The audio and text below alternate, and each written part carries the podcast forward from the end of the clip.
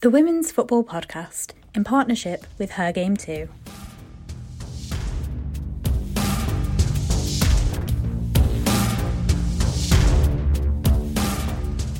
Hey everybody, welcome back to the Women's Football Podcast in partnership with Her Game Too. I'm Annie Mills.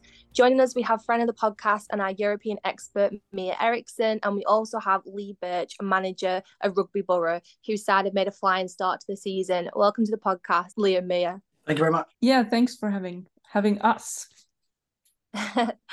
Lots to look at, so let's start in the midweek. And it was an eventful week for Arsenal. Arsenal had seen off Linköping last week in front of a crowd of 7,805, a UEFA Women's Club record for Sweden, and the biggest ever for the first stage of the competition. Mia, how was the occasion for you?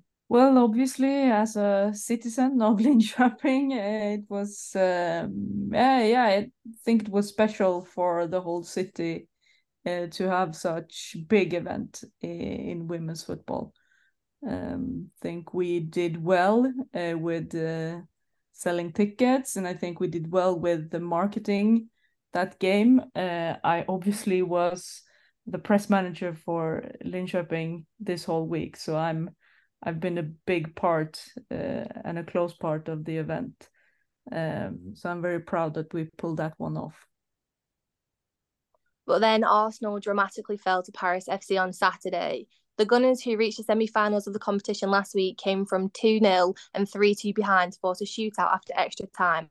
Mathilde Bourdieu scored twice in two minutes early in the second half to put Paris firmly in control, but Russo's first Arsenal goal pulled one back before Jen Beattie's header levelled matters deep into stoppage time.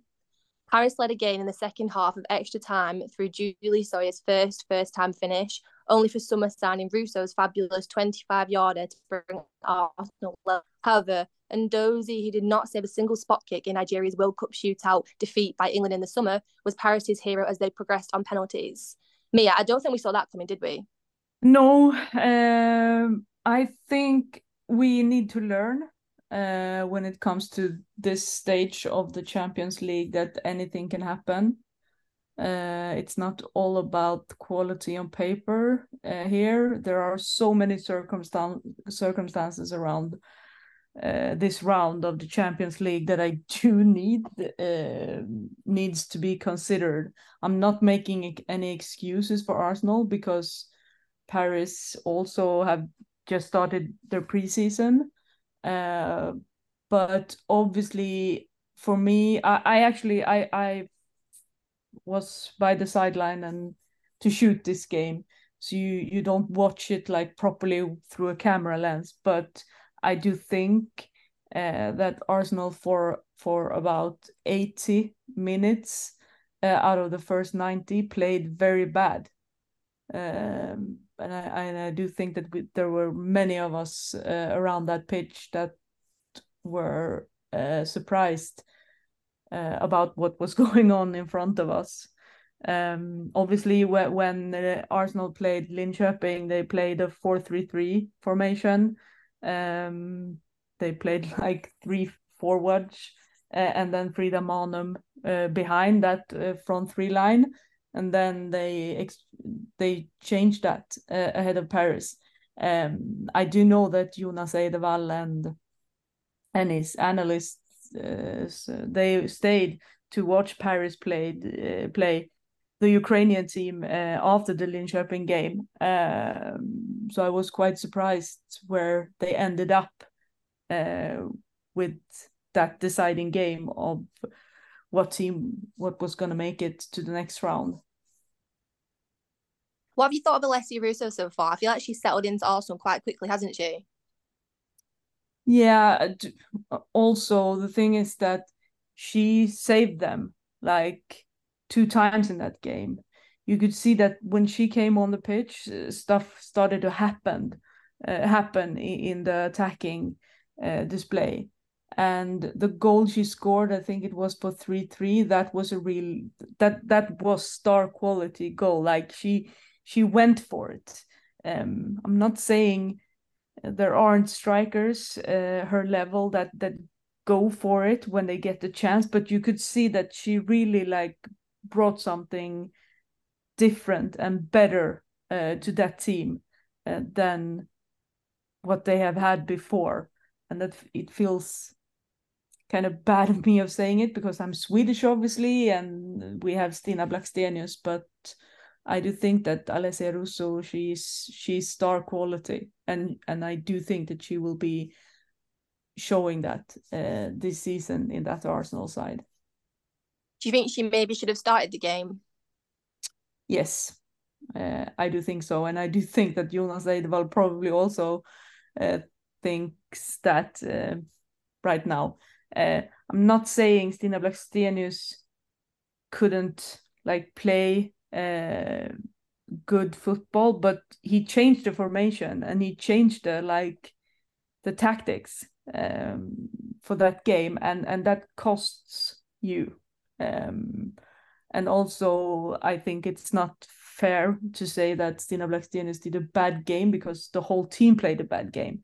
Um, so yeah, it's tough for them, and and uh, I I really I really felt uh, for them after that game. But you could also, I mean, you must really really say also that Paris FC they what a performance uh, and the joy uh, for them after yeah it was also really good to see the winners of each final, 11 in Champions Path, 4 in League Path, now go into round two alongside Wolfsburg, Paris Saint Germain, Real Madrid, Manchester United, and among others. October's two legged tie decide the 12 teams joining holders Barcelona, Lyon, Bayern, and Chelsea in the group stage.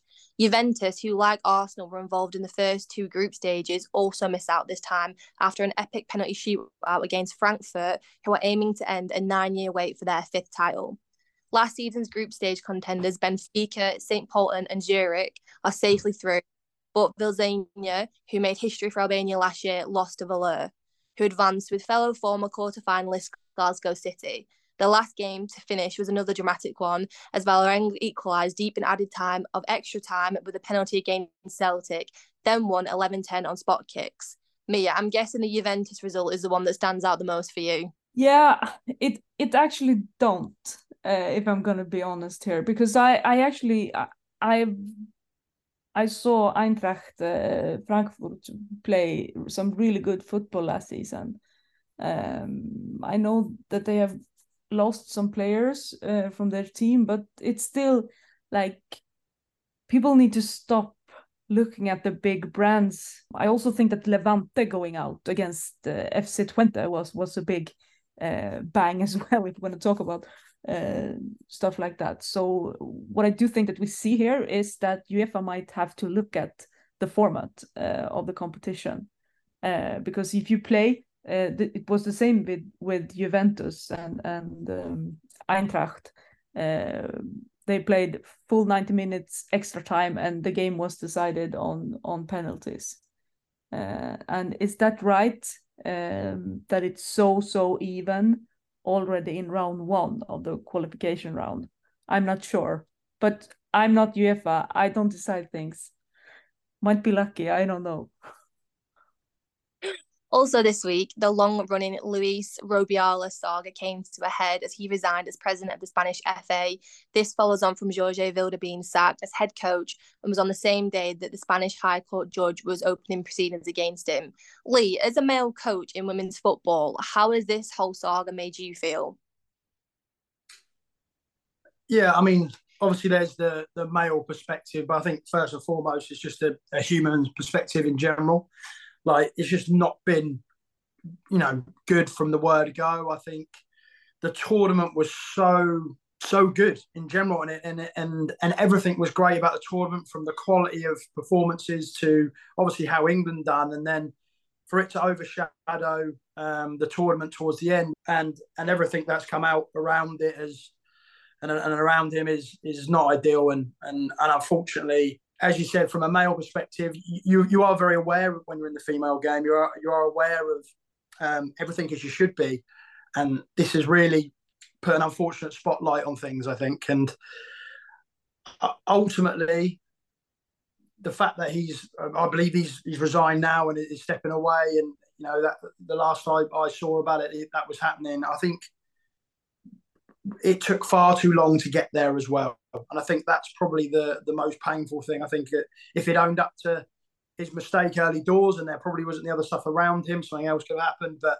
I think the way that the whole Spanish FA and everyone handled themselves just just looked really, really poor. Um, so yeah, it's it, it just wasn't good for after such a great tournament. Mia, this definitely needed sorting out soon, didn't it? It's been quite volcanic for the Spanish FA after everything the team did at the World Cup as well. It's such a shame for Spain. Yeah, I mean, it's already already been said uh, many times, but it, it, needs to be mentioned again that, uh, of course, this was their the Spanish players' performance and the victory and the historic moment uh, for Spanish women's football overall got overshadowed by a man uh, who probably didn't. I actually been thinking about this a lot. I I I think he he showed how much he underestimated the community of women's football when it did what it did uh, on the biggest stage uh, there is uh, these days. Um, and I think I'm very proud to be a part of that community now uh, of the women's game where the whole world actually got together. And I told the Linköping players, I think it was three weeks ago or something when or two weeks ago when I saw that the NWSL teams had um, um, like put tape on their wrists and made banners um, to show uh, in in the round they played that weekend. And I told the Linköping players in the morning because they were um, about to play one of the games that had been rescheduled uh, in due because of the Champions League. That I, that I told them I don't care what you do, take tape, take whatever you got, and because us as a pure women's football club, we don't have any men's teams.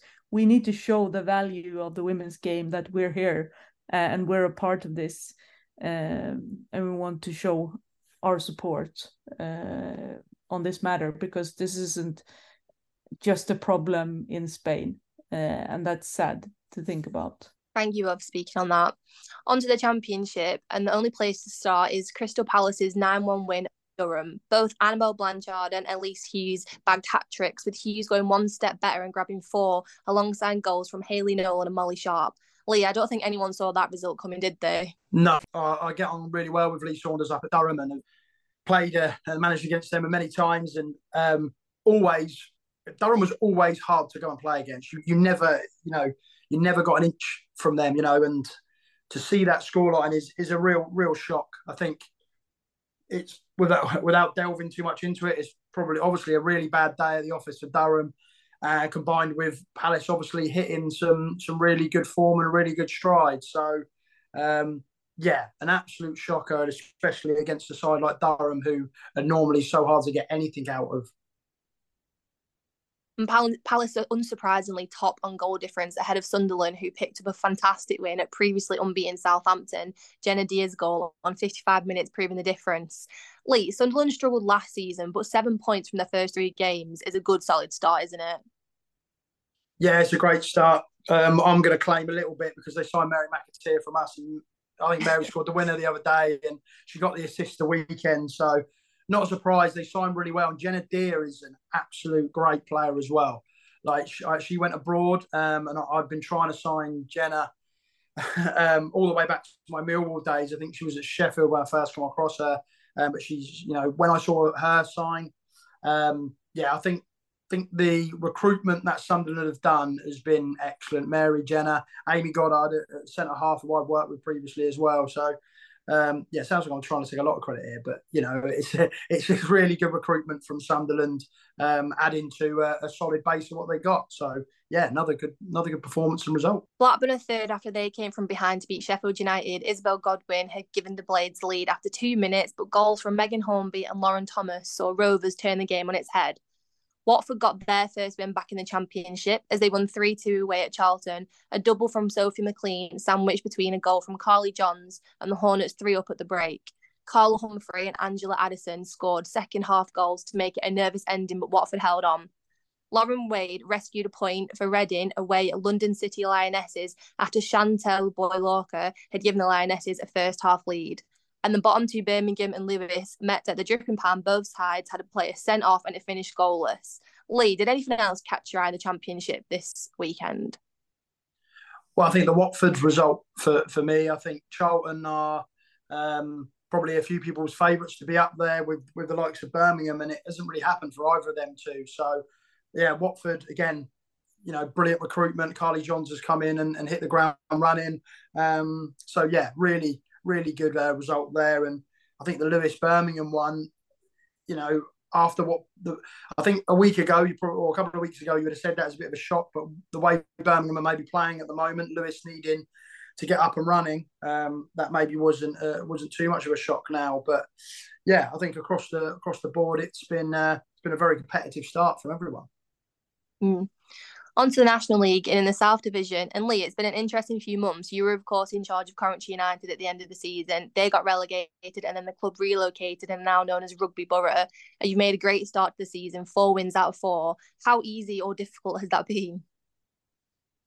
Yeah, it's been very difficult. I think when you get relegated from any division, there's always a transitional period. Obviously, going from the Championship to the National League, there's a huge financial transition as well.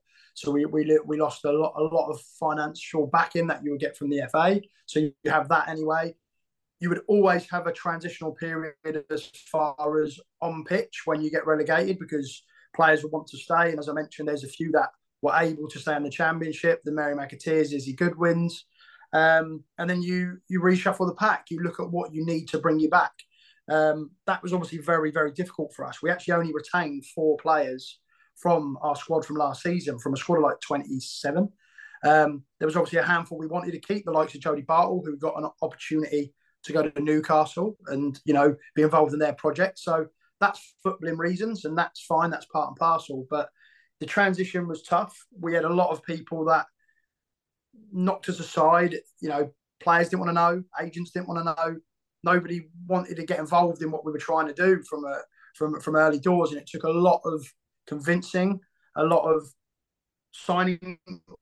We, we, we kind of got players to agree, and then they backtracked the the, the whole pre-season, and not just I think for us, but I think this pre-season was a really crazy one for movement of players.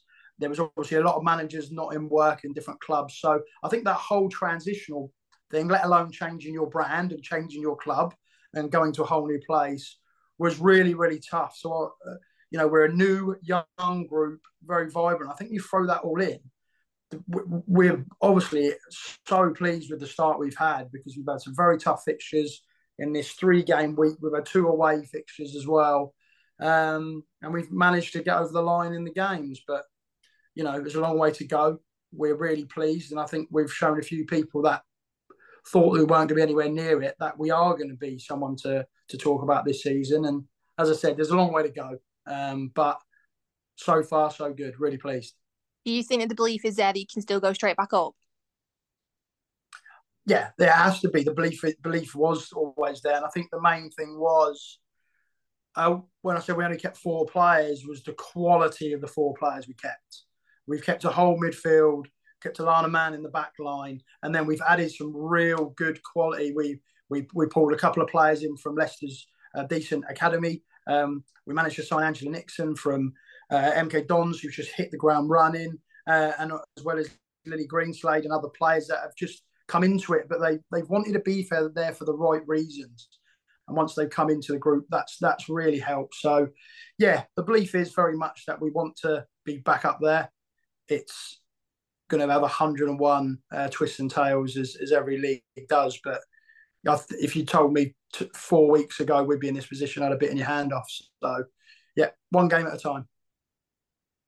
Right on your tails, the hashtag United, who are now are quite ambitious. They beat Portsmouth by a goal to nil, thanks to a goal by Georgia Griffin. Also in the south, Billericay won 6 1 away at London Bees. Plymouth beat Cheltenham 3 2. Ipswich, who lead the table for a lot of last season, won 1 0 away at MK Dons. And Oxford won 4 0 at home to newly promoted Cheltenham Town. Who do you think will be up there at the end of the season, Lee? Well, I think Portsmouth are, are probably a lot of people's favourites. I think they recruited well and they kept the bulk of their squad. um, which Ipswich uh, sort of lost a few, Oxford lost a few, but still have very good, uh, um, very good players and very good sides. Obviously, Oxford changing managers probably affecting them a little bit, but they were really good the other night when we played against them. So I think you're kind of usual suspects, but to be honest, we sat down and we, at the beginning of the season as a staff, we spoke about hashtag. We played them last season in the FA Cup as Coventry United.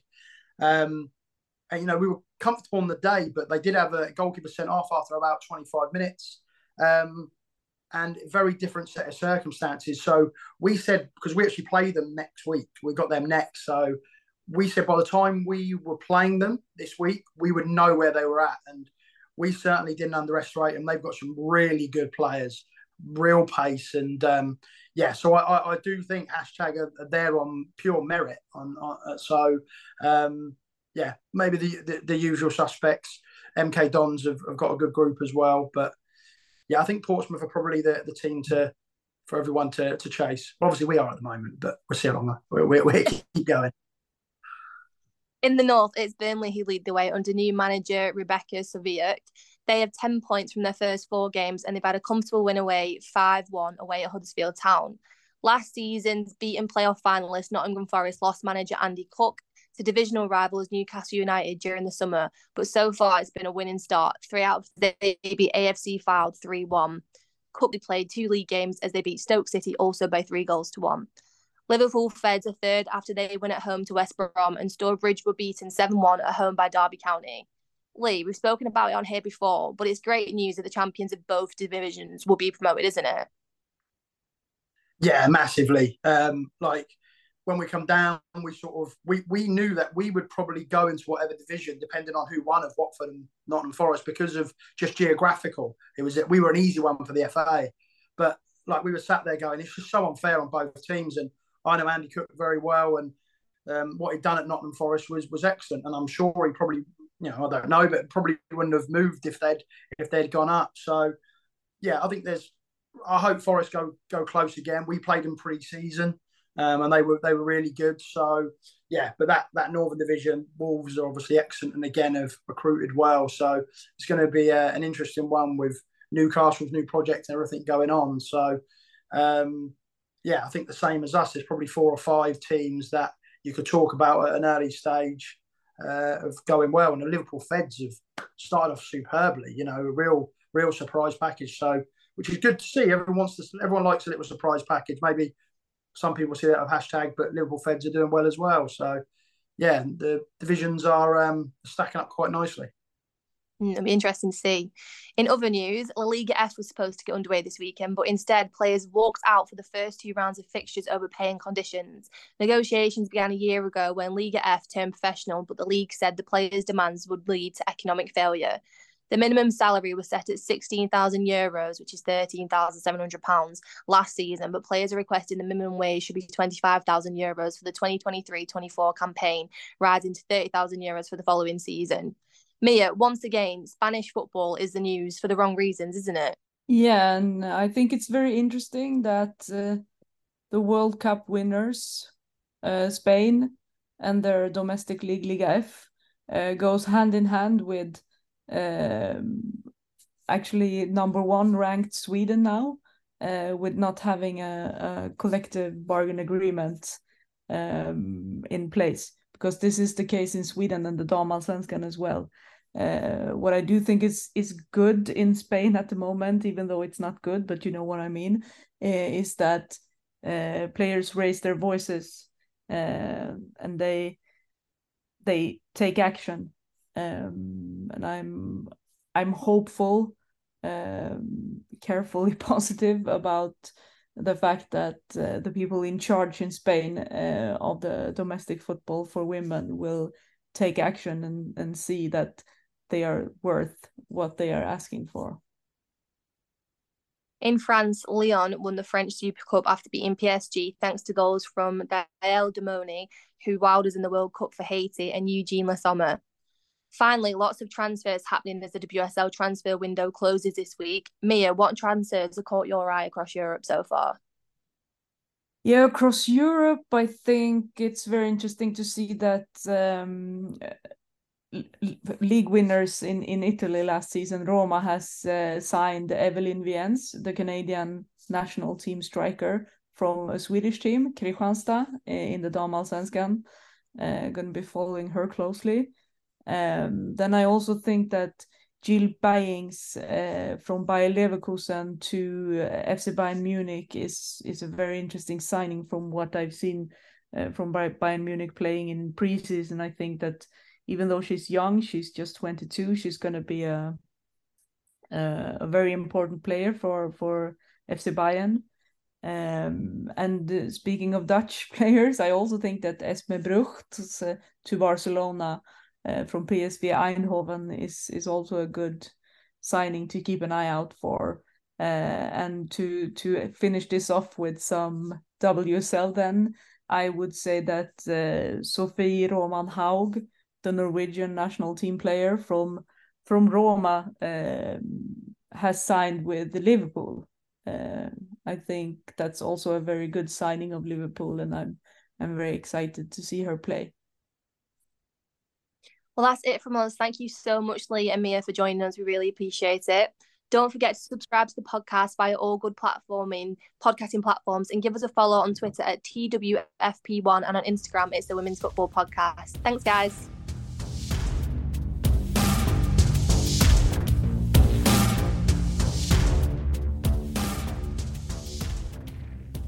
The Women's Football Podcast in partnership with Her Game Too.